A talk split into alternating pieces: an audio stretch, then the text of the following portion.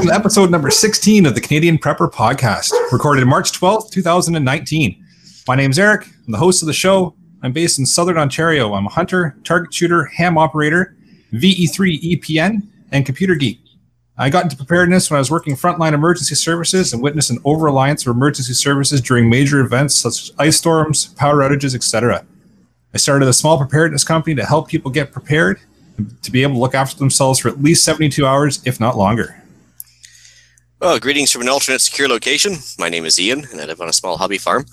I'm an outdoor enthusiast, sport shooter, reloader, and my farm's designated handyman.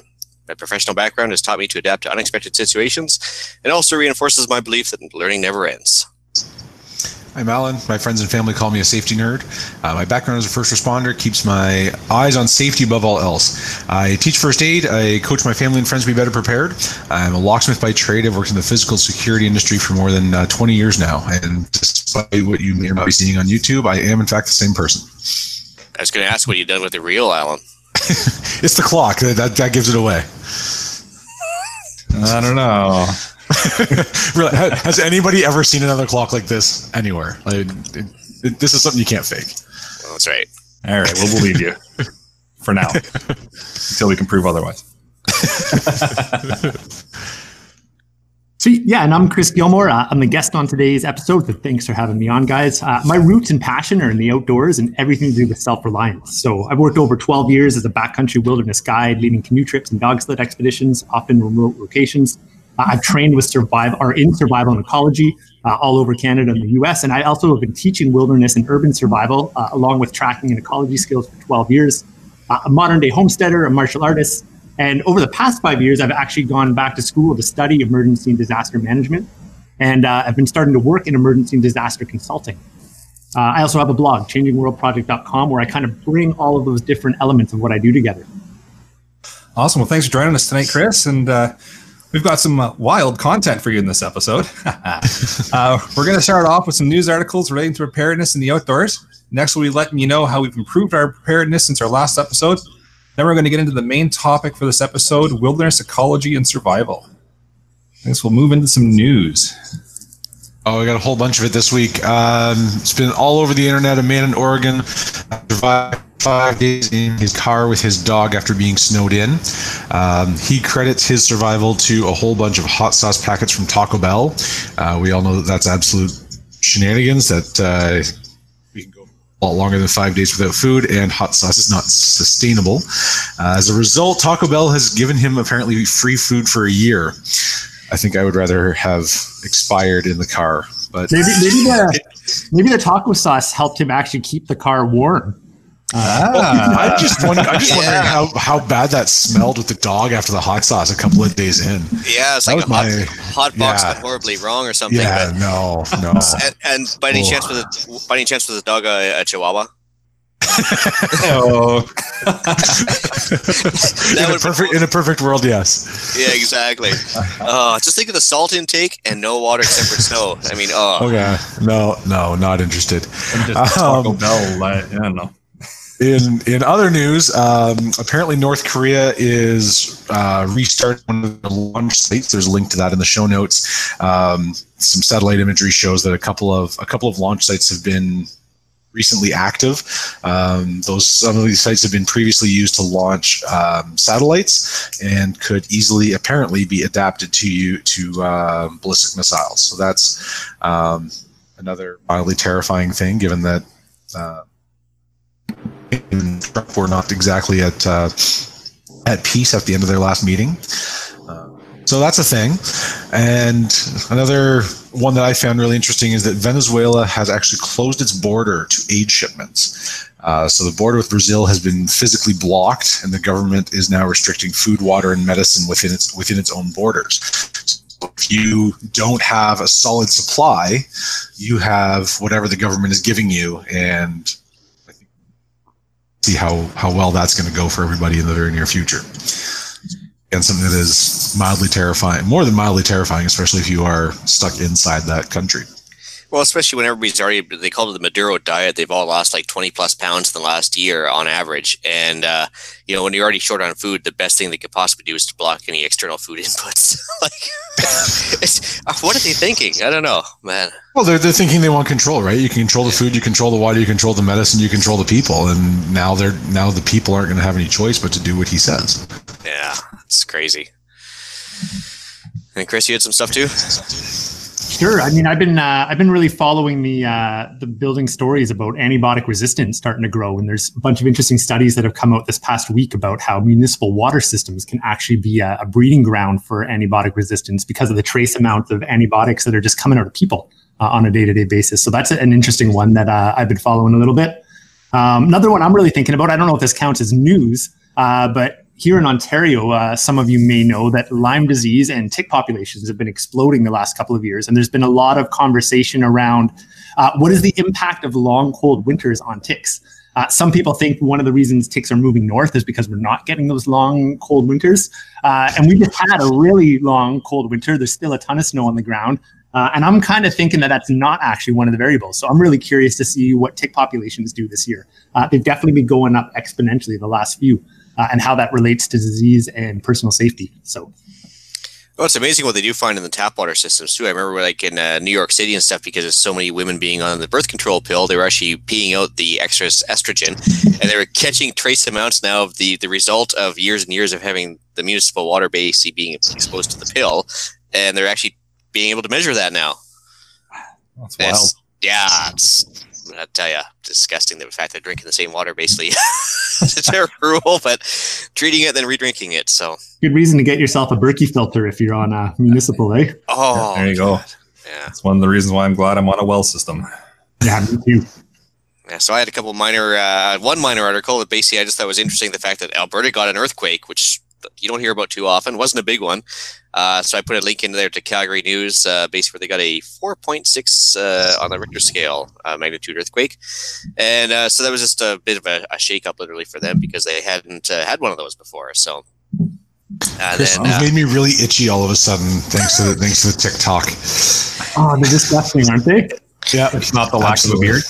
Actually, No, it had nothing to do with that. It's it's it's it's smooth and not itchy for the first time ever. to be honest, out of everything going on in the world right now, that tick one is one of the ones that worries me the most. As an outdoors guy, like, oh, they're Yeah. gross, and, and Lyme Yeah. disease is no Yeah. joke. You know?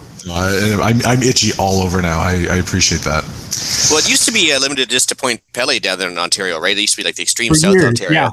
Yeah. And then now it seems to have just gone way north because I remember I, I got bit by a tick there and that was kind of a surprise when I was still living there. And then uh, the last deer I shot actually in, uh, in BC here was just covered head to toe in ticks. And uh, so it got so bad that we actually, after we finished skinning it out, we actually had to like do a self inspection to make sure there's no ticks attached. I had one actually attached to me. So Yeah. Well, I've been in this area for. Uh, I was going to say I've been in this area for for 15 years now, and uh, the last 13 years never found one tick out in the woods all the time. Two years ago, I pulled the first one off me. This past year, I pulled off two and pulled off two off of my dog. So literally, Wow.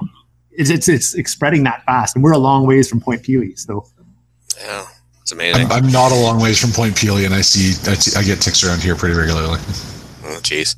So is the big uh, relating to what Alan was talking about before too. Is so there's been a power outage in Venezuela now. It's been over five days. I think we're on day seven now.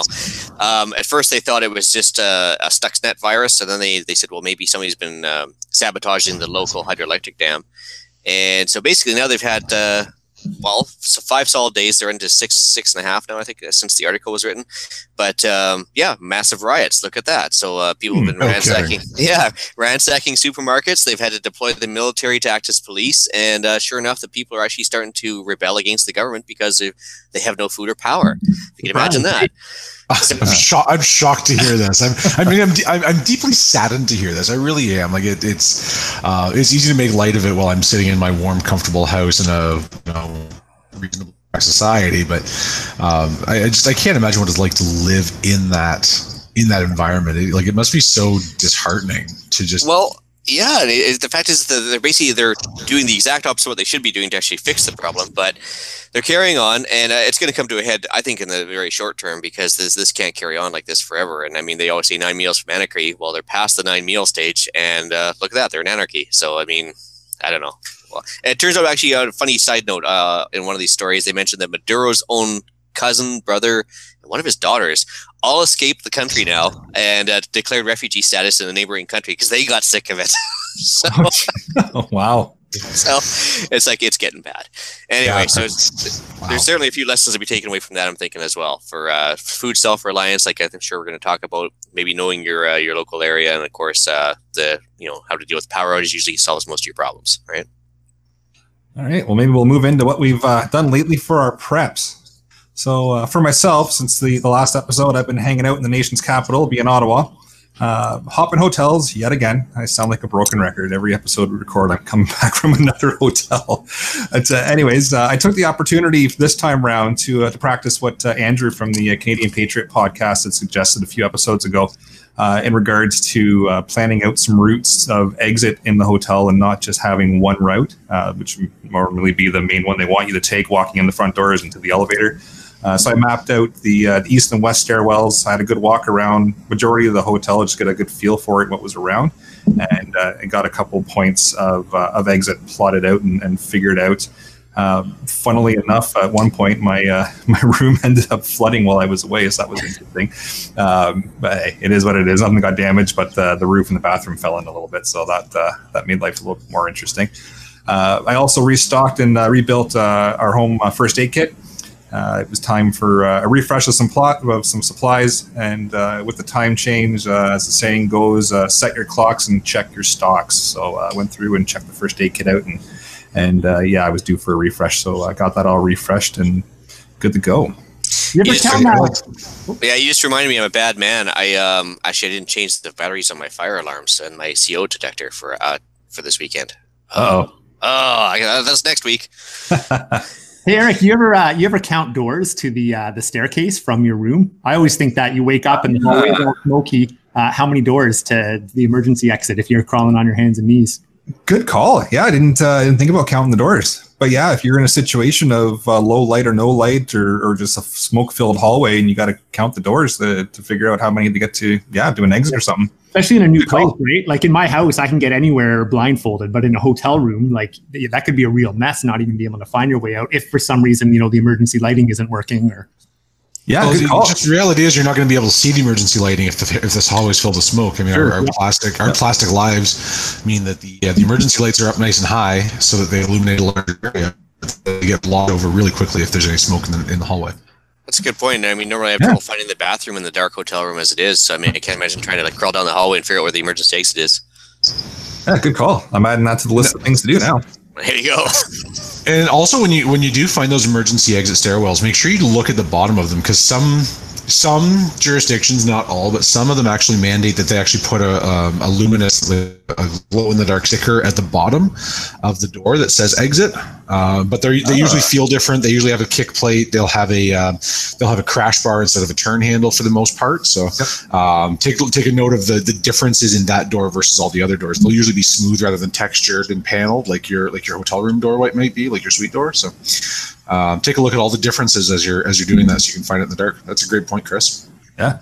And also keep in mind that some of them are exit only. If you go down the staircase, you might not be able to get out unless you go right out through the bottom floor. Yeah, good Um, every so National Building Code says every five floors has to be a re-entry has to be a re-entry floor at the Oh, there you go. yeah. So if you're if you're up high and you should never you should never stay higher than the sixth floor, by the way, because that's about as high as uh, most fire most fire trucks can reach. Um, but if you're if you're up nice and high, then if those doors are locked, then every fifth floor is a re-entry floor. Oh, I didn't know that. Look at that. Jeez, well, I've learned two things. I got to stop now. what have only- you forgotten in the meantime? Yeah. We're only at what we've done lately and we're already learning. This is great. Well, for myself, I hatched out some more meat birds. Uh, didn't mean for them to be meat birds, but we got a lot more males than we planned. So, uh, anyways, we have more chickens, and uh, that's always good. Uh, so, I also continued to knock down some uh, power line problem trees that we had that were basically touching the power line. So, come summertime, you don't want them sparking or catching on or anything else. Um, so, which of course works out for more wood for the heat for the winter. Um, we continue to work on the fire break around the house. We're about, I'd say, 80% done now around the house. Um, and because we how have a how fire, wide's your break? Uh, not as wide as I would like, but anywhere from I'd say 20 to 50 yards, just depends on the area because of the terrain and everything else. Oh. I like that the narrowest part has a, a road between us, so there is like a solid like other than the actual pavement, it's not very burnable. So anyway, um, trust me, it's work in progress still. so, uh, but we do. The thing is, there is a bit of a rush for us because after the heavy rain and snow, we also have a fire ban that takes effect uh, April first. So we, if we don't finish burning off the excess bush by April first, we can't burn it till the fall. So that becomes a bit of a problem too. So, anyways, uh, the good news is one of the local arborists, while he was doing his business, uh, he's got kind of a standing order with me to drop off any excess mulch because he has to pay to drop it off at the dump, but he dumps it at my house for free. So I, uh, I was spreading around on some paths around the house, which actually works out well because then the chickens spread it around, and then it uh, they get the earthworms. The alpacas get whatever green stuff might be in there, and then the alpacas create poop, which also the chickens love to root through as well. So it's a nice little symbiotic system going on there. Circle of life. We should yeah. about that. Absolutely. So yeah, it worked out well. So the animals were all happy, and even I think the dog had some nice steamy uh, mulch that was decomposing to lay on, so he was happy too. Awesome. Yeah. Last week I uh, I signed up for a stop the bleed class. So if you uh, if you follow any of the um, any of the tactical guys on any social media platform, stop the bleed is a fairly significant uh, uh, fairly significant um, process that they're going through and that involves wound packing and tourniquets and and taking a really hard stance on controlling bleeding quickly.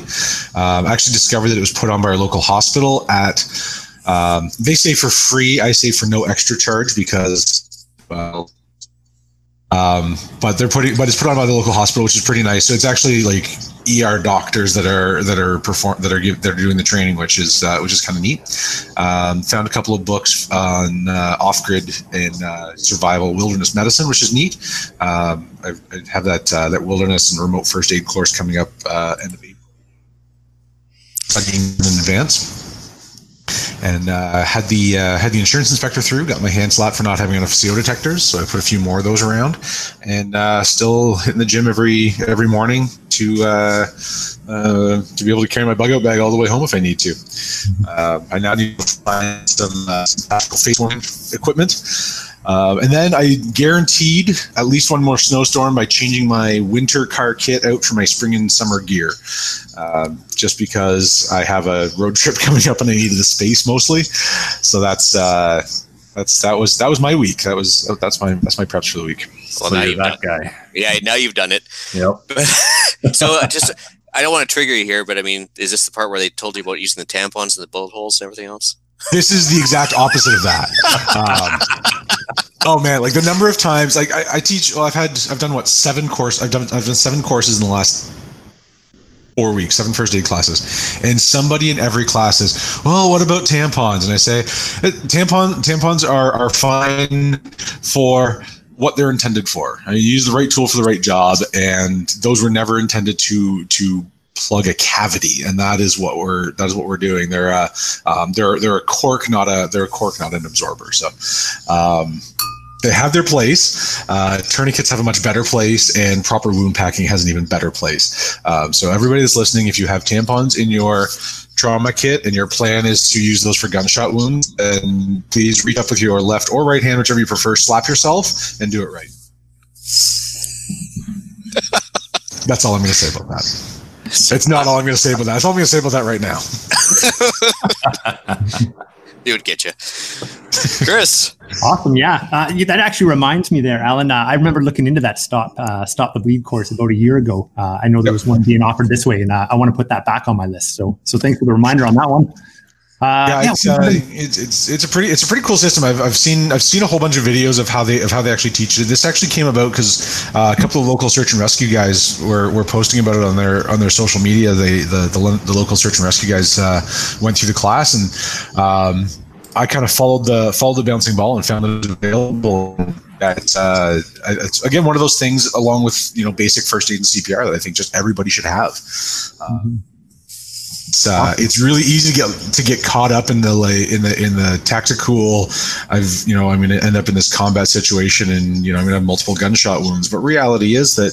Um, a workplace accident or a car crash um, is far more likely to cause the problem. It's going to have the same effect, uh, especially if you're removed from immediate assistance, right? Around here, I'm 10 minutes from an ambulance. But if you're in a place where you're two hours to two days from help, then you really need to be able to take care of the people around you if something bad happens. Sure. It could even be a puncture wound out walking your dog in the forest, right? Absolutely. You trip on trip on trip on a root and fall on a stick. Like it's it's yeah. easy to have happen. Yeah. Awesome. Uh, you know, I'll throw out just a quick little tip for, for listeners here today, but I'm a huge advocate of wilderness first aid, even if you're an urban person that never goes into the bush, because wilderness first aid is all designed around a more than, you know, 12 to 24 hours from advanced help. So much of the basic first aid is really about, you know, buying time till the ambulance comes. Whereas sure. the wilderness first aid, they actually get into diagnosing things, understanding how the body systems work, uh, how to actually improvise. Uh, so I really think everyone should take a wilderness first aid course at some point in their life as well. So oh, absolutely. They're, uh, they're that's, why, that's why, I'm going again. It's it's been 15 years since I did my last one, and I mean I teach this stuff every day, but I teach exactly what you're saying, like urban urban setting where I can pick up my I can pick up any phone anywhere, call 911, and I'm going to get an ambulance in 10 minutes. Um, which is you know for for everybody that's you know for everybody that lives in that environment, that's fine, but it doesn't do any good if an ambulance yeah, and what about if a disaster strikes too? Like I think back, what, yep. was the crazy ice storm that hit Ottawa and uh, all of Ontario? 1998. Yeah, so 1998 yep. Ottawa ice storm. Like you are in a remote scenario. The ambulance yep, isn't coming. They can't even get I, you. I, I did I did I did first response in that in that time. I was in I was in Quebec for a few for a few days. That, you know, and yeah, we were we were days getting to people. Absolutely. Mm-hmm. That's uh, certainly a good topic, and maybe we'll move into it in a, in a future episode. But uh, let's move into the uh, the main topic of this show, being uh, wilderness ecology and its role in survival. So, uh, so Chris, the uh, the name of your blog, Changing World, can you tell us what the name means? Sure. Well, the whole idea behind Changing World is is just wanting to really start a conversation around how quickly the world is actually changing right now and, um, and and really just bring together thoughts and ideas around how to actually adapt and thrive in it. You know, um, I see so many people, you know, talking about uh, whether it's climate change or like antibiotic resistance or how like AI and tech are shifting things, how the economy is changing, all these things. Uh, and everything seems so kind of like either excited or fear based. And very few people are talking about like what does it look like to actually adapt uh, and thrive amongst these changes. So really, I see it as a conversation to really look at all of these different aspects, whether it's the fact that you know the economy that uh, we've all been brought up in is going to be completely different in the next 20 years. Uh, so what does it look like to adapt to that? You know, the climate is changing. You know, and we won't get into all the politics of that. Uh, climate's always in a state of changing. What does it look like to just be an adaptable, resilient human that's paying attention to the changes uh, and being proactive in being adaptable and resilient so you can take care of your family? Uh, so that, that's the basic concept behind changing world. Awesome. I mean, I was looking at the, I was reading your blog a little bit, the uh, doing doing for the notes for this as soon as we kind of found out you were coming on, and um, what it looks to me is that changing world seems to bridge a lot of different topics and perspectives. Um, how did how did you come about this? Like, what how how did the, how did you get from um, being somebody who enjoys camping to making this your making this your your your real focus? Yeah, well, that's a real interesting story. You know, um, I mean, I started out as the outdoors as my first passion. Um, you know, camping, Boy Scouts, the whole nine yards, getting into survival, the tripping kind of component. And then I got really attracted to the, the risk management component of it, uh, and particularly the leadership skills uh, that came out of it, and started realizing, you know, kids that were spending a lot of time on backcountry canoe trips and stuff, when uh, tricky situations came up in life, seem to really have amazing mental capacity and physical capacity to deal with the unknown. So I got really geeky and started really studying and thinking about, well, what is it about spending time in nature and the outdoors that just naturally kind of cultivates really resilient, adaptable people? Um, and then the other thing that came out of that, so that you know, that's a whole long story that I won't get into, but that led me down many different rabbit holes, uh, studying leadership skills, which led me into studying risk management paradigms and decision making paradigms. Um, and then where I've been on lately and really interested in is this whole concept of like, what are universal principles that cross from one discipline to the other? So, for example, I've been practicing wilderness survival in what we call the eastern forest uh, or eastern woodlands habitat for you know 15 years now. And a few years ago, I decided, cool, I'm going to go and do a survival trip in the desert. So I went down the Sonoran Desert down in Arizona, and uh, I went out there for a couple of weeks. Now, I didn't go like, you know, naked with a knife or anything like that. I brought some water and some basic gear, but I went out to basically train in the desert. And I intentionally didn't do any desert training. Uh, I didn't basically do any research before going down. I just went down and and went for it and threw myself in. And what I wanted to see is could you take the principles of survival in the woodlands of this habitat and apply them to a completely different ecosystem? Uh, and sure enough, I, I was blown away um, by how it worked. And pretty quickly, I was able to figure out what plants I could make fire with, like friction fire. Uh, I was able to even figure out certain things that I could eat. Um, really interesting story. The hardest one at first was water, and I'm glad I brought water with me because it was about three days before I found any water to drink. And oh, how we, how it was me and my wife that did it. How we eventually found water. We're walking up this mountain valley one day, and we're actually tracking a mountain lion. Uh, and what was interesting, I'd never been in cat habitat before. And one thing that I learned about in the eastern woodlands is listening to birds to tell you when there's predatory species like black bears or uh, wolves, things like that. Birds can be amazing indicators of things that you can't even see. So we were actually listening to the birds to give us an indicator as to whether there might be a mountain lion along. And all of a sudden, we noticed there's all of these insects, and they're all swarming on this one patch of sand. Um, and I don't know if you guys know this trick for survival, but one way to, to purify water, um, at least as a starting point and as a last resort, if you were to say find a creek with a sandy shore, is you can go in from the shoreline, dig a hole in the sand, um, give it an hour or two, and the water seeping through uh, is going to be a lot safer to drink. Now, I want to say uh, I can never, without being able to test, you're not going to be able to guarantee it. I'd rather boil it if I can. But the water seeping through the sand is going to be a lot safer than just drinking right out of the creek on its own. Uh, a lot of that bacteria is going to get stuck on the sand as it goes through.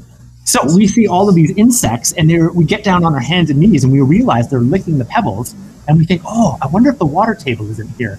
So we dig a hole into the sand, go off and hike for a bit, come back an hour later, and sure enough, our hole had filled up with water. And then that became our water source for the rest of the week.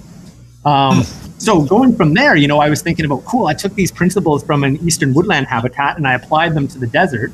Uh, I'd already been thinking about, uh, you know, emergency management and what does it look like to survive in this quickly changing world from like an urban perspective and an urban planning and uh, more of like prepper preparedness. So then I started thinking, well, what principles can we take from the wilderness and now apply to an actual career in emergency management and even urban design, uh, kind of with preparedness in mind? Hmm. It always that kind of reminds me of uh, what is it? It was Darwin's second principle that said the it's not the strongest that survive, but the most adaptable. Hmm. I like it. I think that was a Darwinism. I'm not sure for. I'm not 100 percent sure. I think that's what it was. I think you're right on that. Yeah. Yeah. Well, there's no better mentor in adaptability than nature, you know? Absolutely. It's just a quick question here. I just saw on the show notes we are looking at the EOC. Is that an emergency operations center? Yeah. Okay, I wasn't sure what, what that one, but so you did mention the fact that you uh, you'd learned some basic principles that you carry on for wilderness survival, and you uh, you figure that it can also be applied to modern day disaster preparedness. Uh, can you give us some examples of that as well? Sure. Well, you know, there's when we look at any kind of skill set, there's like tactics, um, that are very specific to that skill set. And then there's principles. And, you know, if I was going to give you an example for people that know a little bit about wilderness survival, you know, a tactic for lighting fire could be using a match, or another tactic could be making something like a bow drill or a hand drill, like a friction fire, right? Uh, those are tactics, but the principle of fire is like that fire triangle. We need a heat source, we need fuel, we need oxygen. And if you understand the principles of it, then you can go into any habitat, any situation, figure out how do I play with these principles. Uh, so I really like approaching skills from that perspective. Uh, so an example of taking like a wilderness skill and applying it to like urban or disaster survival and prepping. Um, some of you might be familiar with a, a, shelter called a debris hut. So a debris hut is basically taking a bunch of leaves or you know moss, uh, bark, all kinds of things, and you're basically making like a squirrel's nest. If you guys know those like gray squirrel drays, uh, and what you're doing is you're capturing dead airspace. So any shelter, you need to be able to capture heat, whether it's the internal heat of your body or an external heat source. You have to have some way of capturing it. That would be the principle. Um, and when you create layers of fiber, you create pieces of dead airspace. So, for example, a debris hut, all of those, you know, it's not the leaves that are keeping you warm. It's actually the little pockets of air that are held in between the leaves that can't escape really well. And the internal heat of your body actually warms this tiny little space. And that warmth is uh, you're basically slowing down how fast it escapes the shelter through those little pockets of air. It's the same way that a down jacket works, right? Uh, a down jacket that you throw on you is like a debris hut. So if you want to think about there's a wilderness principle making a debris hut, how do you apply it to an urban disaster? So imagine Ottawa ice storm again. Uh, the power's been out for five days. It's uh, in minus temperatures. Your house temperature is starting to go. you could take that same principle and you could actually make your own jacket by literally taking like newspaper and stuffing the inside of your shirt. Or you could also go and make a debris hut inside of your house, but instead of making it out of sticks and leaves, you make it out of stuffed animals. You make it out of pillow. That's assuming you have kids. Uh, you don't judge. Pillows, you make yeah. it, don't judge. Uh, you make it out of mattresses. You make it out of blankets. You make it out of old clothing. So you use the same principles of design, uh, but you make it in that urban setting. I actually just made a video on doing that uh, not too long ago on my YouTube channel, and it's been uh, it's a pretty fun one.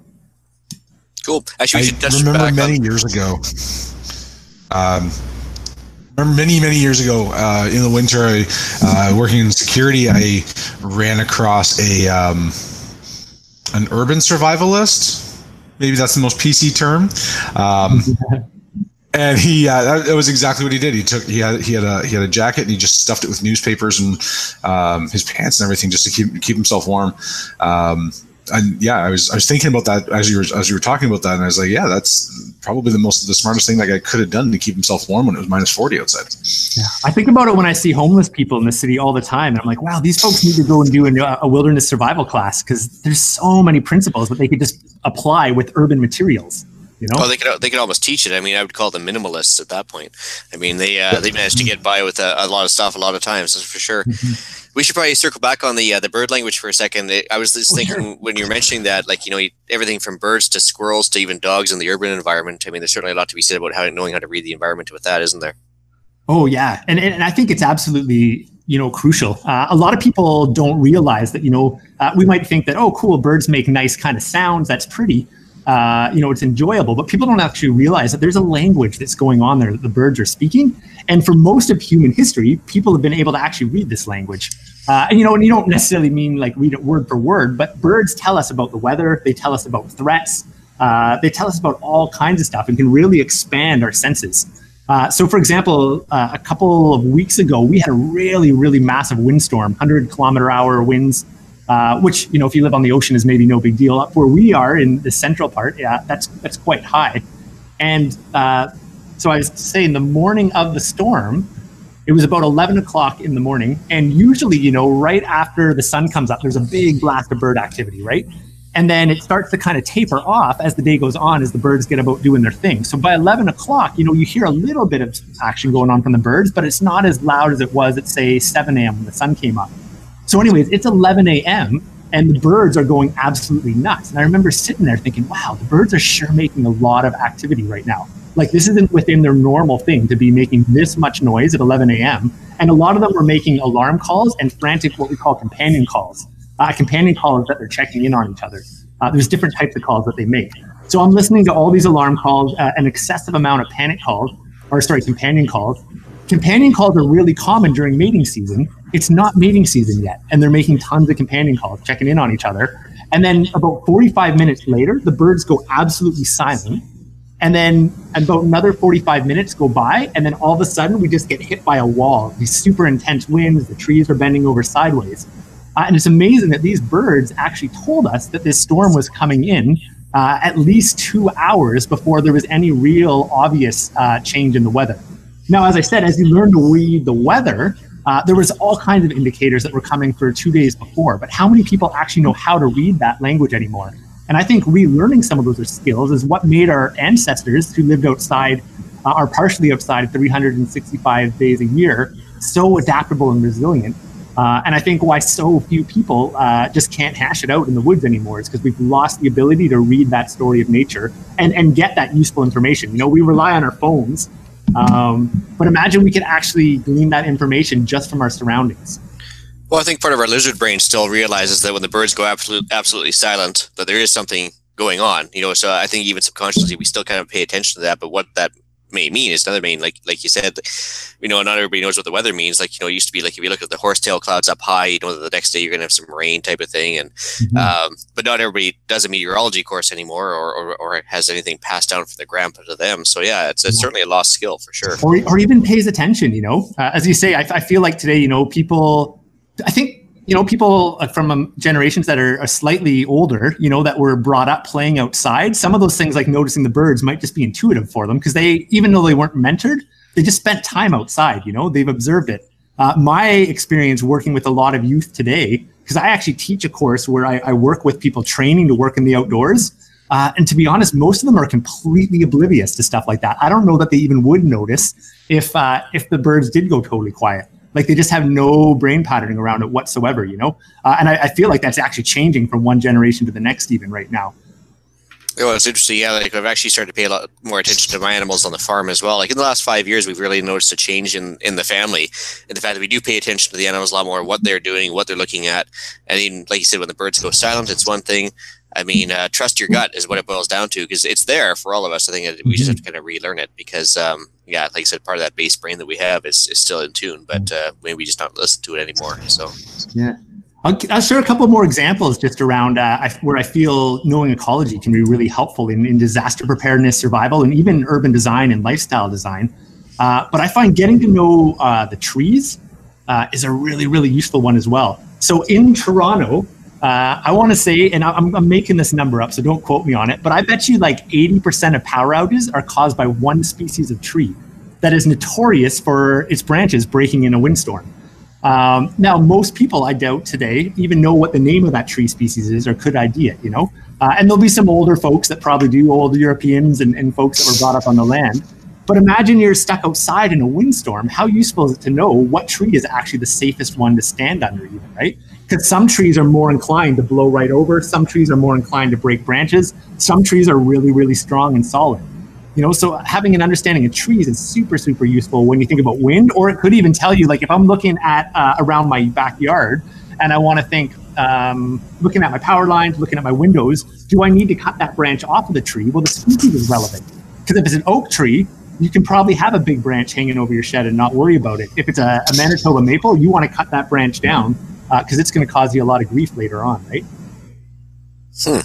So my, my 150 foot Manitoba maple that's 12 feet off the back, uh, back deck is probably a good thing to uh, deal with. I, I, would I would put a little bit of thought into that. Yeah. oh, that's very interesting. We actually did a really interesting. I did a, a staff training for uh, an outdoor camp. So they do uh, summer camp programs for kids. Um, and they're in a very remote area. They don't have any internal structures, and it was kind of fun. I did this whole ecology lesson where we went and looked at the different ecosystems on the property and then chatted about different types of weather. So if we had a tornado, high wind, hail, flooding, what would be the best ecosystem to be in in different types of weather conditions? And sure enough, we basically mapped out different parts of the property that they would go to depending on what was going on, uh, because certain types of ecosystems are more inclined to be resilient uh, to different types of weather events. Hmm. Huh, interesting. Uh, another question for you, Chris. Uh, so tracking and ecology, um, do these relate to prepping and survival uh, as well? And do you have any examples of this? Sure. Yeah. Yeah. Well, all of this. I mean, as I said, I think knowing the trees and stuff like that's a useful one. Like I just brought up there. Um, even thinking about, you know, if you need to make, let's say you're in an urban scenario, and maybe I'll go back to the ice storm scenario because I keep referencing that. And let's say uh, the power's been out for five days and everything's cold. I need to boil some water, or I need to cook up some the last of my soup uh, or I just need to stay warm, you know. And I'm going to go in and harvest some wood from the trees around my neighborhood, you know, little branches, whatever. Maybe even got like one of those little BioLite stoves or something like that. Uh, understanding that not all wood burns equally, right? Um, there's very different BTU units from one tree to the next tree. And there's a lot of people, a lot of people I know that are adults that have been building fires their entire life are actually really, really inefficient in building fires. So if I've got limited time, limited resources, even limited trees to choose from, and I need to think about being as efficient as possible, knowing exactly what species I want to harvest to get the best coals to be able to cook my meal, you know, because I can carve it, harvest a whole bunch of, again, uh, willow branches, let's say, and they're going to burn up super, super quick. They're going to have no coals. I'm going to need a lot of willow. Whereas I could get a handful of sugar maple branches and they're going to burn for three times, if not four times as long and way hotter. So even those little things would be really useful if you're in an urban survival situation, right? Uh, just thinking about boiling some water in the backyard. Uh, maybe you're in a situation that's really dangerous and you don't want to have smoke giving away your location. What type of trees are going to give you, and what kind of fire design is going to give you the least amount of smoke? Uh, so ecology is really related to all of that stuff. And then, of course, tracking. Um, you know, for human protection, you can learn so much about knowing who's in your neighborhood, what they were up to. Um, yeah, the, the list is endless. Well, it's interesting. Yeah, for us out west here, I mean, we have the cedar to get the wood, the fire going because it's got enough oil in it; it'll always burn. But then, of course, uh, to actually keep the coals going, we want arbutus or madrona, I guess they also call it, because uh, it's just it's almost like coal. It burns so so dense and it's so hot. So it's uh, it's definitely a good choice of uh, wood, if you know, depending on what you want to do with it, for sure. This is all really cool information. So, Chris, tell us how how do people get started into this? The the wood survival specifically, better understanding their ecology. What's the what's the best way to get going? Yeah, well, I mean, a good starting if you if you don't camp already, like I'm I'm thinking about people that have just been brought up in a total urban context. Uh, it's amazing how much just learning to camp can do for you. You know, uh, just going out there, buying a tent, going out to a campground. Uh, I think about the last couple power outages that we've had in Ontario and it's really interesting if you track some of the stories. There's some people that were like, it was an absolute nightmare for them, and they were freezing cold, and they were miserable, and they were scared. Uh, meanwhile, their next door neighbors just pull out their camping gear and camp in the backyard or camp in the family room for a week, right? Uh, so learning to camp is a good starting point. Um, I really just recommend people, you know, watch a couple YouTube videos, read a couple books, and just get out there and be curious and explore. Uh, I've taken a ton of survival courses. I'm a big fan. There's some great survival uh, schools all across Ontario, all across Canada, all across the world, really. Uh, so taking a course is great. Uh, but really, at the end of the day, you got to put in the dirt time and just get out there and experiment, you know? Like, for example, on the fire challenge I threw out there, a really fun thing you could do is go out uh, to a place where you're allowed to have a fire. Make sure you do it in a, in a way that's safe. You're not going to burn anything down or start a forest fire. Uh, but make four fires side by side and make you know two softwood fires. So make one out of cedar, make one out of spruce, uh, make one out of maple, make one out of a softer wood like poplar or something, and watch light them all at the same time. Watch all four of them burn. You'll learn so much from that exercise about the different qualities of wood and why you might want to use. All of them are useful woods, but I would use them all for different scenarios, right? Uh, so just get out there and start being being curious. You know, Hmm. So you have a uh, you, you've been working on a course by yourself as well uh, that gives us a, a, uh, bit of a basic intro to survival uh, with an online course component, isn't there? Yeah, I've got a really exciting project that's just about to go live. Although uh, this, I don't know if this quite is on the, the, wilderness ecology theme. Although that's kind of woven into everything I do. Uh, but something that I've been thinking about a lot lately is so many people know they should be better prepared. people are watching the news; they're hearing about like the wildfires in California. They know there's the threat of the earthquake uh, you know, the hurricanes, flooding. Uh, there's been some floods in some really unusual places the last couple of years that don't normally get a lot of flooding. Uh, yet people still don't seem to find the time. So I got thinking about, okay, if we're going to get people to be more prepared, we need to make it really practical. Like it has to fit within the reality of our already busy lives. Uh, we've got to make it fun and we've got to get results really quick so people can get it done uh, and then move on with life. So that's kind of what I was thinking about um, and wondering why people don't show up to live courses or get more into prepping. So I came up with this fun uh, course adventure we call Survive the Storms. That's basically this seven day online course that you do from home. And I don't even want to call it an online course because uh, what we're basically doing is we're role playing a disaster scenario, the storm of the century coming through. So imagine this. You, uh, you tune in and you watch a, a, newscast. The news anchor comes on and says, Cool, there's this massive storm coming in. Uh, this is what's going to look out. They bring on a survival expert, uh, which is me. And I basically give you a challenge to do in the next 24 hours while you go about your normal day. So you can watch this newscast after dinner with your kids. Uh, it's entertaining, you know, it's more fun than Netflix, I think, and way more practical. You watch the video and then you're given a challenge to work on for the next 24 hours, you know. So day one is all about situational awareness and learning to map the landscape. Day two, we get into creating a family communications plan. Day three, we get into emergency kits. Uh, day four is when the storm actually comes in, and we talk about hunkering down in your home. Uh, and even just getting to know how the utilities work in your house, finding a safe room, like all the, the things you need to. And then we move into after the storm. Cool. So the storm's gone through, all the municipal water is contaminated. Uh, how are you going to gather more water if you run out of your stashes? How are you going to purify water? Uh, day six, we get into health and hygiene. So now there's all these new threats. The storm's over, but we've got an increase of vector borne diseases. We've got mold. We've got um, all kinds of potential new health and hygiene risks. So we get into how to mitigate, or sorry, how to navigate uh, this post-disaster landscape. Uh, and then the last one, we actually kind of weave in some ecology, some recovery, and some kind of modern emergency preparedness concepts. So that in one week's time, with literally spending like an hour a day and doing it in a fun way with your family, you've actually got in a family communication plan. You've got some basic kits together. We basically lay out this really solid foundation. Now, my hope is people will go deeper and keep going, but somebody could literally commit an hour a day for one week and then be like, okay, I'm going to pat myself on the back, go back to normal life, and know that I'm like significantly more prepared uh, than I was a week ago. So that was the idea behind the program. Make it super fun, make it practical, make it fit an already busy lifestyle. Well, it's interesting the fact that not once, not once did you mention zombie apocalypse or ammo stockpile. So that's pretty good. Eh? I'm disappointed personally. yeah. We're wearing the tinfoil hats. Yeah, so that, that's great. I mean, it's, it's, something like that hasn't really been touched on before, which is a good thing, right? Well, to be honest, I really wanted to go mainstream with this, you know, because there's a lot of people, the people that are already in the prepper niche that want to talk about uh, ammo and zombies and stuff. They're already doing this stuff, right? They don't need this course. Uh, I want to chat about the the mom that's working downtown Toronto that has a couple of kids and that she's just starting to get a little bit worried, you know. And when she hears prepper, she's like, she's scared of that word, or she doesn't know, and she doesn't want to think about the worst case scenario. So I was kind of thinking, you know, what kind of experience could I create for just your everyday person uh, that's not gonna, and, and maybe it's you know a seed towards them becoming a prepper down the road because you know most people like once they meet some preppers and get to know them, they realize well some of them are crazy Actually, maybe a lot of them are crazy. know, people realize that most preppers are pretty reasonable, nice folks, and it's not as crazy as they think.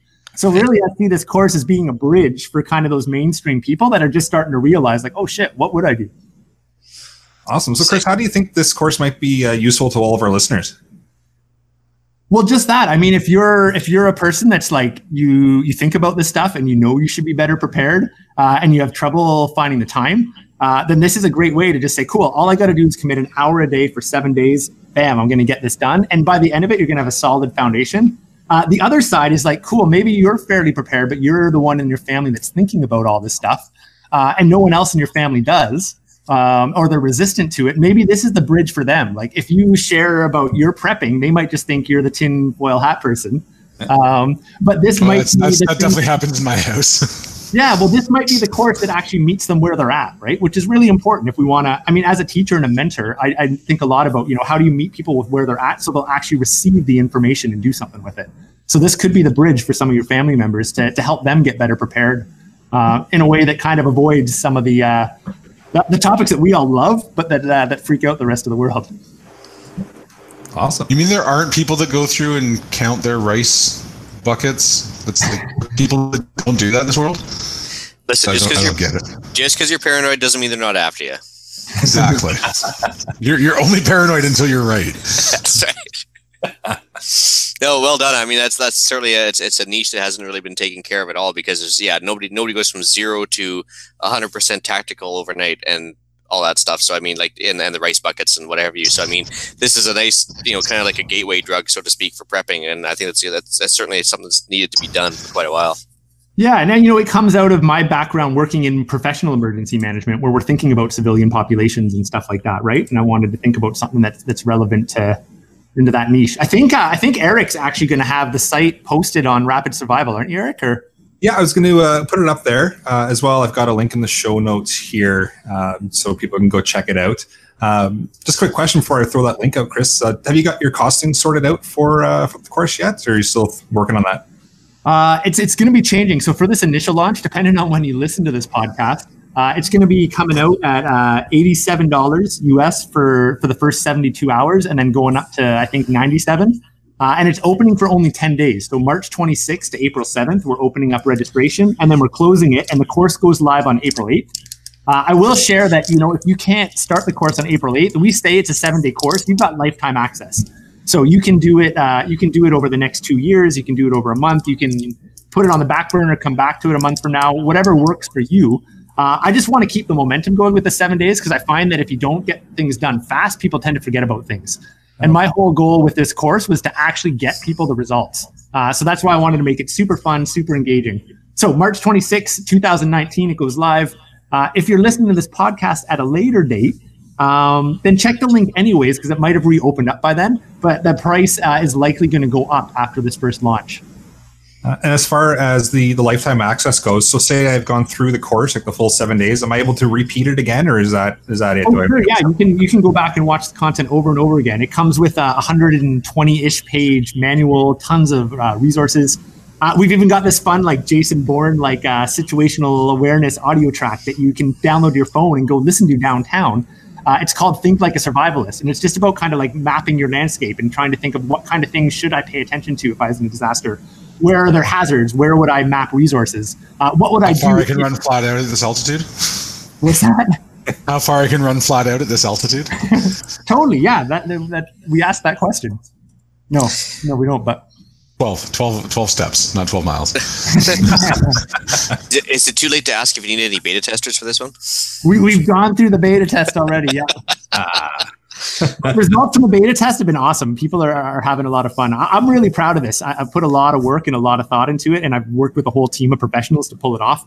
Uh, so I, I can't see anyone being disappointed. And we're offering a 100% money back guarantee. So if, if you get in and it's not your thing, uh, then uh, then refunds, no questions asked. But I, I don't expect too much of that.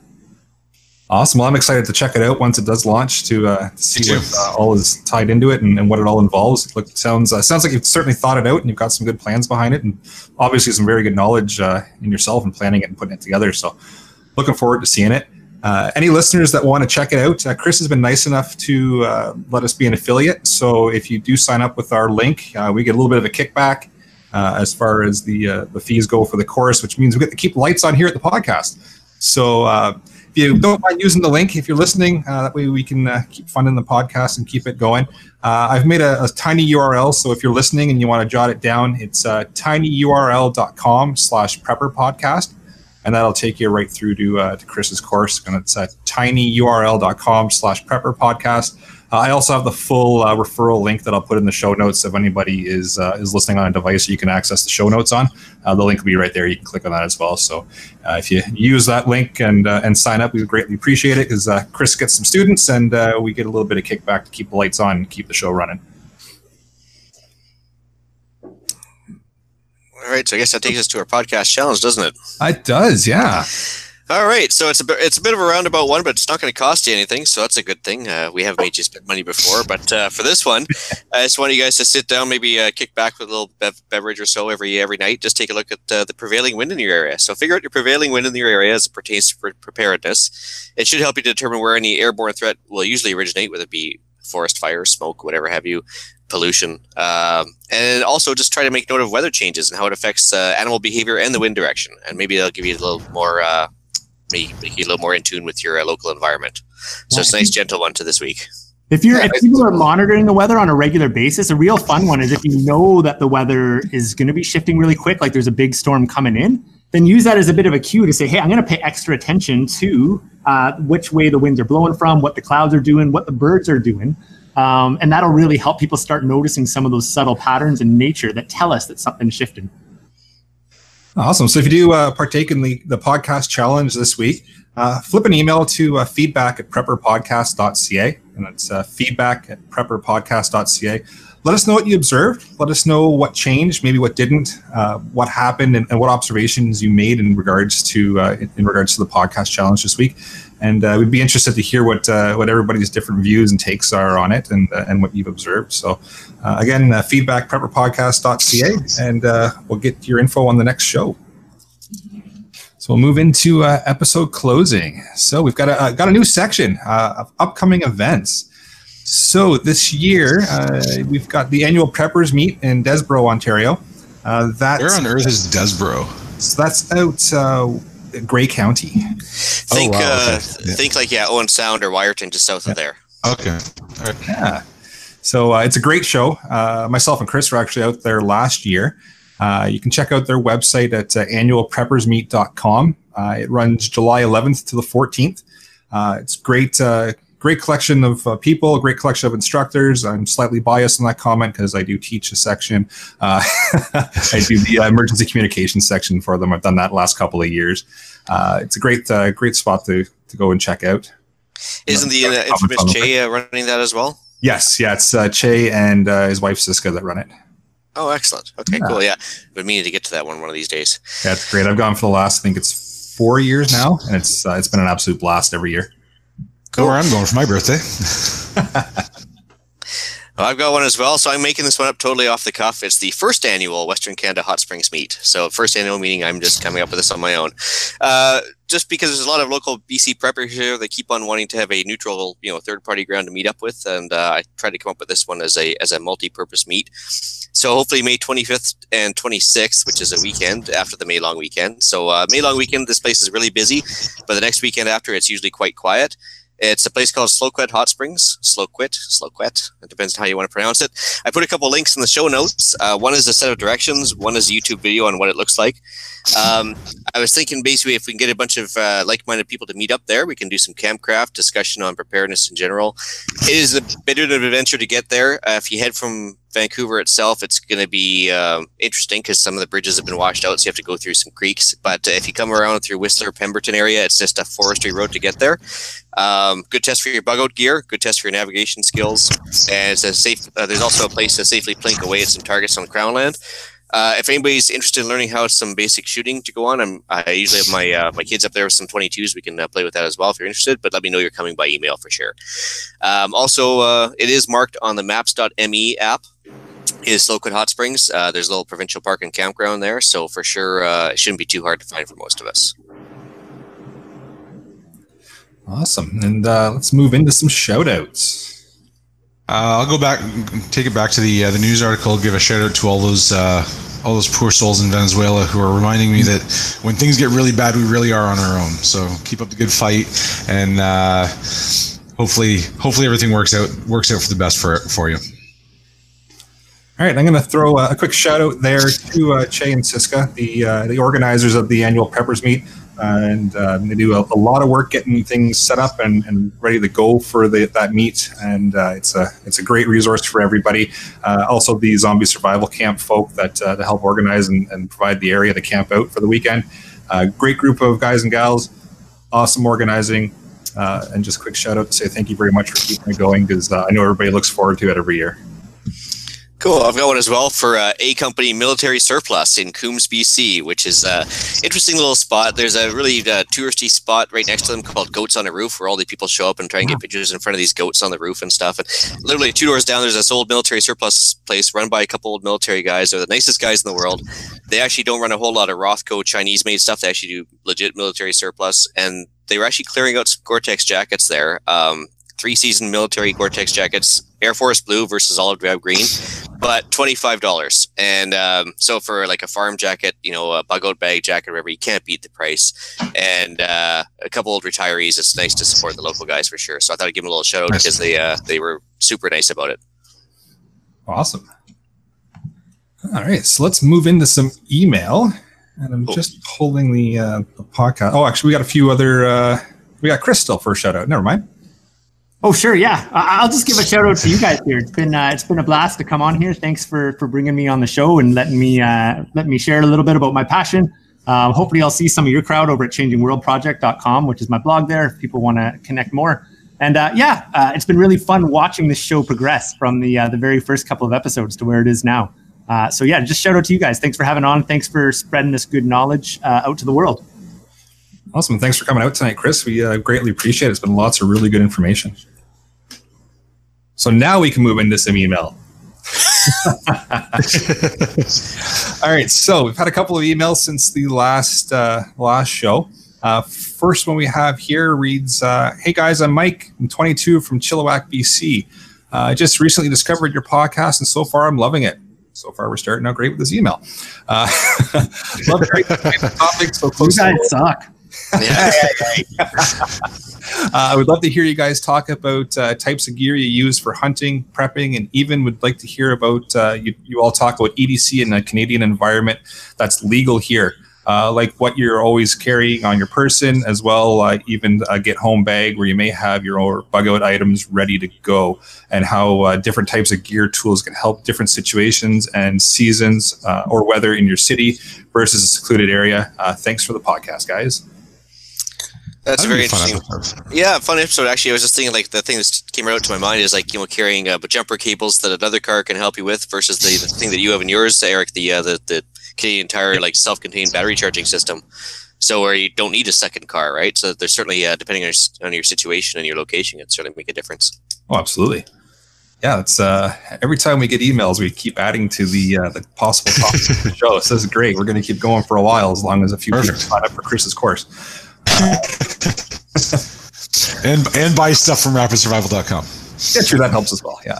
Actually, can I just throw out to? You? Are you guys? I don't know. Do you answer the emails right now, or Uh, we usually I'll kick back a few emails uh, afterwards, text based, uh, and we just kind of hope that they're listening to the next episode. Awesome. I'll just throw it out to Mike. I'm actually doing a video on uh, on my EDC that's I think literally coming out tomorrow. So if you go to the Changing World Project YouTube channel, I'll have my EDC video coming out live. Oh, perfect. I'll flip a reply email to uh, to Mike here after the show too, so he gets that in case he doesn't get a chance to listen for a bit. Awesome. Okay, so we got another uh, little bit of a lengthy one here. Uh, it says, "Hello there from Calgary. Uh, I've been listening to the podcast ever since you guys started doing it, and it's been a great experience listening to the Canadian perspective you guys bring to prepping. Uh, I'm not much of a prepper myself, but I became interested in the idea after my wife and I moved from Calgary or moved to Calgary from BC.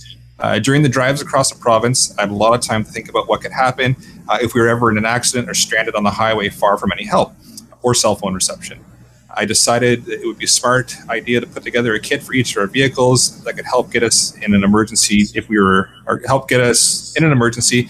Uh, if we're in an emergency, help out. Uh, it might not come for hours or even days. Uh, I figured I would, I could put the contents of this kit and see what you guys think. Uh, perhaps you could give me a few suggestions on what to add and what would make it better without taking up too much space. Uh, I also thought it'd be neat to do an episode on tips for the lazy prepper. Oh, not a bad idea small changes, uh, practices or items uh, that most prep or most non-preppers could get uh, that could have a significant effect on their preparation in the event of catastrophe. Anyways, keep up the good work. Uh, love the show. Uh, can't wait to hear more from you guys. Uh, below is a list of contents for my road trip emergency kit. I decided not to include any food because my wife and I always pack food on any extended journey. So the list he's got, and then maybe we can make some comments on it. Uh, he's got two big lighters, uh, one small LED flashlight. Uh, Sure a you take the batteries out, or so it doesn't. So if it gets wet, then the batteries don't mess up your mess up your flashlight. and as we learned in the EMP episode, uh, LEDs and EMPs don't mix. That's correct. Uh, he's got a pencil sharpener uh, to make kindling. He says, not a bad idea. Yeah. I'll- I'll throw in if you're going to do the pencil sharpener for kindling, make sure you actually practice lighting that. Uh, too many people have these ideas that, that work in theory, and if they go to practice it, they don't actually work. So, so light a few fires with that pencil kindling, and just make sure that you've got that skill set down. Uh, if you want to rely on it in a disaster, you don't want to be messing around learning it for the first time when you actually need it. Good call.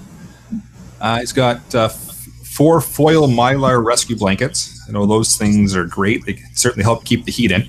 You can make your tinfoil hat out of those too, right? this is true. Yeah.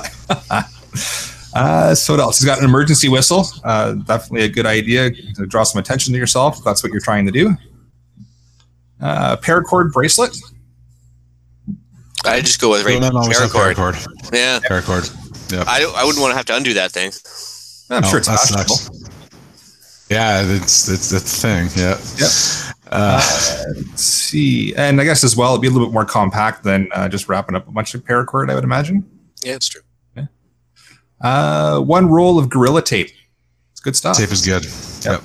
More tape, the better. Uh, he's got a small Sawyer squeeze water filtration system, so he was obviously listening to you, Ian. Yeah, see the Sawyer.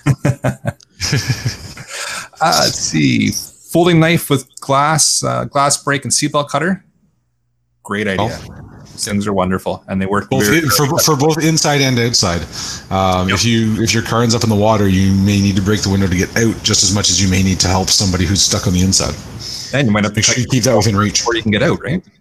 Exactly. So well, if that's in your car, make sure you keep it within reach wherever you're sitting. Absolutely. Yep. That's the one key. It's not going to help you if you're in the trunk and you're stuck in the driver's seat. Uh, let's see. He's got one basic off the shelf first aid kit. That's another episode all to itself. Yes, it is. Yep. Refer to the first course uh, or the first aid Yep. uh, episode there. Um, but uh, like Chris mentioned with the pencil sharpener, make sure you know how to use the equipment that is in that that kit because it's uh, the time that you need it is not the time to learn how to use it. Uh, he's got one electronic roadside uh, flare kit. Not Oh, bad idea. So keep yourself safe on the side of the road if you do break down. Yep. Ah, he's got a CAT tourniquet. Um, so we touched on those in the uh, the first aid episode as well. Um, same thing. Make sure you know how to use it. Uh, and don't practice with your real life tourniquet. Make sure if you if you're gonna buy if you're gonna buy a CAT tourniquet, buy two. Use one for training and keep one for keep one for reality because they do have a limited number of uses before they wear out. Exactly. Uh, he's got one Israeli bandage. One is none. Two is one. Yeah. Same thing with the ponchos. Yep. Yep. Yeah, got one large rain poncho, uh, one reflective high vis vest, which is good if you're stranded out in the road. You definitely want to be as visible as possible because uh, people just don't know how to drive. And if you're in Alberta, you're going to need at least two yellow vests. That's all I'm saying. There it is. this, is, this is the Albertan talking. So anyway, And then uh, finally, he's got here is three glow sticks. So I like the glow stick idea. Just one thing you didn't touch on, which maybe he, I'm sure it was kind of an automatic thing or an assumed thing, but uh, spare tires. So either has a full size spare, a maybe a donut spare that he wants to make sure he maintains the air pressure in, because sometimes those things go flat without anybody noticing, and either a tire puncture repair kit, a battery powered pump, or like even practicing with the jack that comes with the car, so he knows how to use it when the time comes. So it's just maybe just cover that aspect too. Uh, that's a more likely uh, hazard to encounter, right? In the in the car more than anything else is a flat tire. So.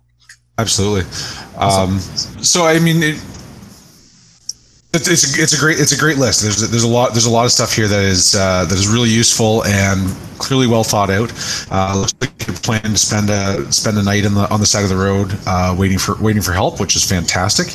Um, to add on a couple of these items, um, like that Sawyer squeeze, add another bottle so you've got a place to collect the collect the water so you're so you don't have to necessarily put your face down into a puddle and then get that and then get that going. I'd suggest Um, making it a stainless steel if you're going to have a second bottle too Yes, absolutely. it it, right? Beat me to it. Yes, absolutely. Um, the Israeli bandage is good. If you're if you're going that far, then add a um, add a chest seal or two, um, because puncture wounds happen and thorax sucks. Um, Well, and most I, I see we're going to scroll off into the first aid section again, but I mean, yeah, like most most off the shelf first aid kits don't have like a pressure dressing or something like that, or at least a couple. Well, but that, but that's what the Israeli bandage does. So he, so he's covered he's covered Yeah. the basics. He's covered the tourniquet and the Israeli bandage, which are, which are both great again as long as you know how to use them. Yeah. Um, so I would at least double up on the uh, on the Israeli bandage. Um, throw in a chest seal with that and uh, take a um, take a uh, take a course. Um, before all of this, though, um, the only thing I didn't see on this list is printed maps. It's great to have a compass, but if you don't know where you're heading, don't know where you are, then a compass just tells you which you know which which which way which way you're facing. So add uh, make sure you add maps and make sure that you have a make sure that you have a um, a, a flight plan filed with somebody that is you know at least at least one responsible person that's not part of the trip, so that um, somebody knows to come look for you if you don't show up and where they should find you. No, some great uh, some great tips. Uh, we will move to the Podbean reviews. I know every episode I keep saying uh, I, we've got some Podbean reviews, and uh, I always miss them. So I made a point to check uh, before we actually started recording. So we do have a couple. Uh, we've got one here that reads, uh, "You all need an email for comments." Uh, so I will just uh, mention the fact that uh, feedback at prepperpodcast.ca. Fire in any comment you want, positive, negative, doesn't matter. Uh, so we do have an email. Uh, great show. Uh, I was just wanting to make a couple of comments after listening to the tinfoil hat episode. Uh, but why? don't worry, I'm, I'm surprised there's just the one. it's there's no instructions on how to make tinfoil hats. Don't worry. Uh, uh, so I have a friend who's a doctor, uh, a GP. Uh, they tell me that most doctors are not predisposed to be pill pushers, but most patients don't want to hear or already know the cure in quotes uh, to their health issues. Uh, 90% of our society's health issues can be eliminated by doing four simple but not easy things exercise, good food, uh, good for you food, not tasty, easy food, uh, in moderation, uh, drink lots of water, and get lots of sleep. Doing these three things will get you healthy, and other than serious health problems or diseases will, or other serious health problems or diseases will solve your need for pills. Um, yeah, it's it's interesting. We were talking about that the other day with my wife. Uh, you know how like the, there's certain generational differences too, and I, I, noticed that. I guess I'll call them the greatest generation. We're always the ones that had like the pill dispenser uh, packets that had like, well, this one offsets the, the symptoms that this one gives me, and this one I have to take three times a day, and and it seems like the, yeah they were con- convinced I guess that pills would be the the be all and, and you know end all of all their problems. Because I think now the next generation has moved along and say, well, maybe if we just take care of ourselves to begin with, we wouldn't have these problems, and yeah, I'm sure doctors don't want to be pill poppers per se, but there is a industry in place to to ensure that happens though too, right? That that's a big pharma as we're talking about. You got it. And I'll, I'll give I'll give I'll give doctors the benefit of the doubt and say the average doctor is not um, is not doing anything malicious in order to um, in order to you know make extra money from a kickback from the from the pharmaceutical company, which we all know is illegal, and we all know that all doctors are above reproach. So that said, um, the amount of advertising that the pharmaceutical industry does that gives us the patients an easy way out uh, makes it more makes the makes the patient the pill pusher more so than the doctor. And when a doctor has a caseload far higher than they can possibly manage it's easy enough to just say yes you're right. That will solve that will reduce your symptoms. Here's prescription. Get out the door well, especially when you go down to the U.S. and watch those commercials down there. It's it's nonstop with the uh, the pharma commercials compared to Canada, at least. Non-stop. So I, I don't. I, I, agree with this with this uh, um, this reviewer this comment that uh, you're you're absolutely right. Most GP most GPs most physicians are not interested in that. Um, I don't know any. I mean, I, I know a fair number of people in the medical world. I don't know any one of them that says no. You're better off taking a lot of drugs. Uh, but the pharmaceutical companies that make all those drugs definitely don't want us to be healthy. Right, we got yeah. One other uh, comment here on Podbean. Uh, so it's uh, in regards to the device we are talking about that hooks up to uh, your power meter. Uh, the device described in your podcast to uh, get easy backup power to your home is a Generac Ring.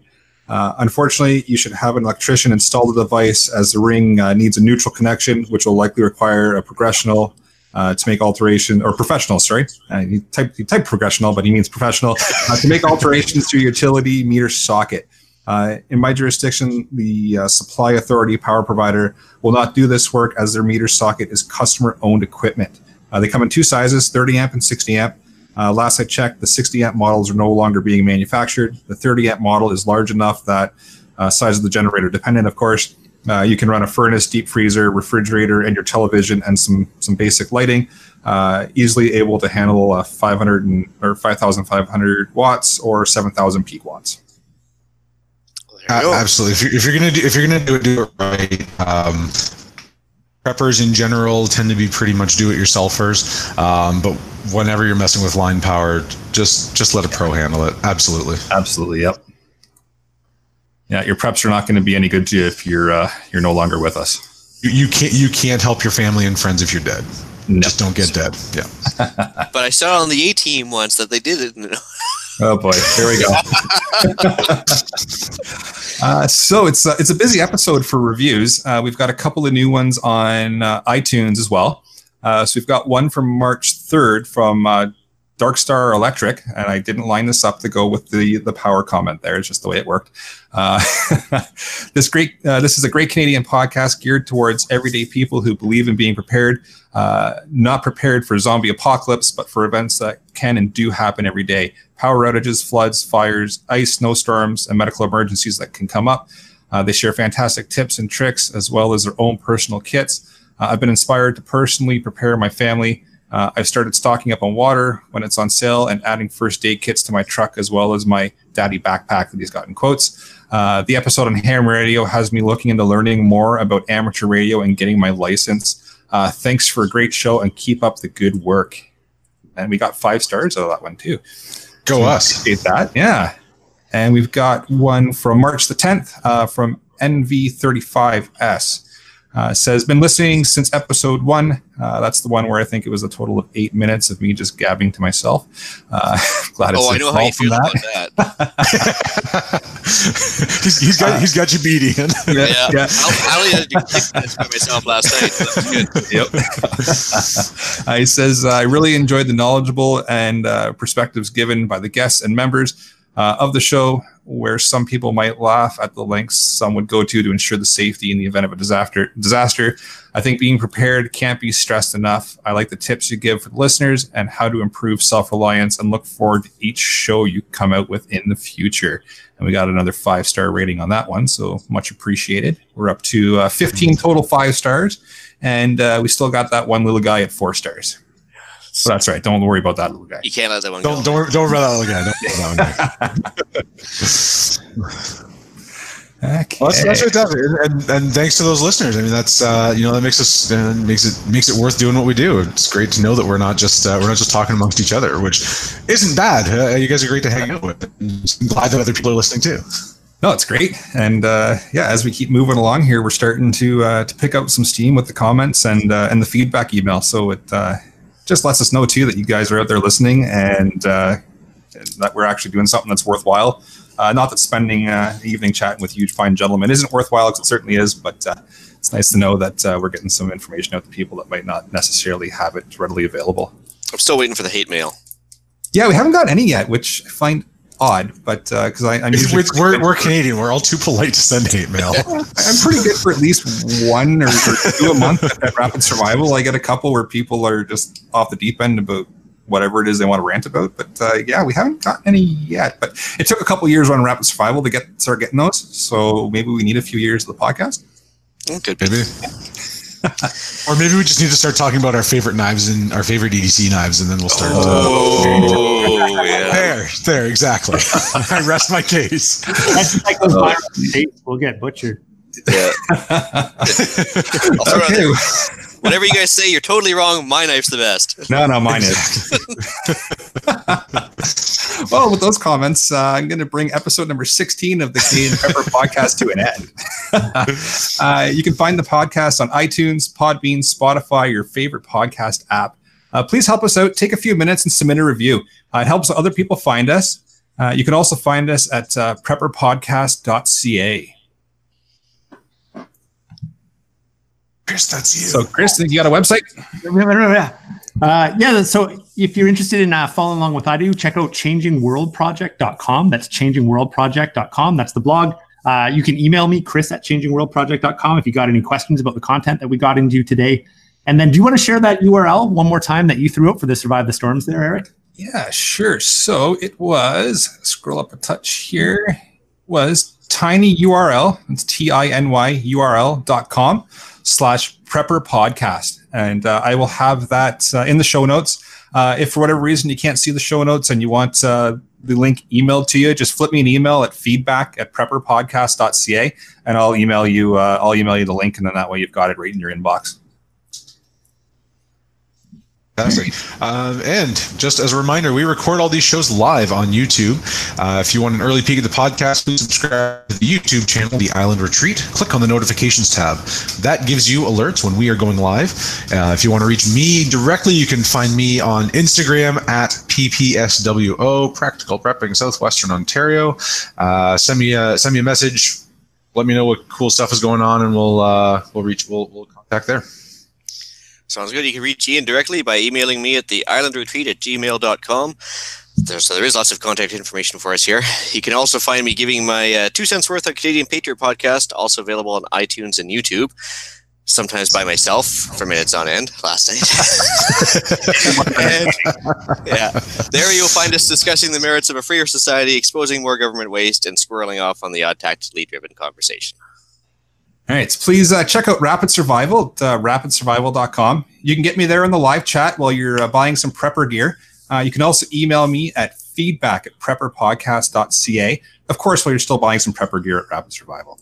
Uh, so first off, Chris, thank you very much for uh, for joining us this evening. Uh, you've shared a wealth of information that I'm sure our listeners are going to uh, to utilize and put to uh, put to good use. So I appreciate you taking the time to to be on the podcast. I'm sure we will will have you back as long as you're willing to to put up with us another evening. So so thanks for joining us. Um, you can tune in for the next episode. We're going to discuss financial preparedness. So everybody, get your calculators out. One plus one's four. Uh, until next time, uh, be prepared, stay safe. And keep learning.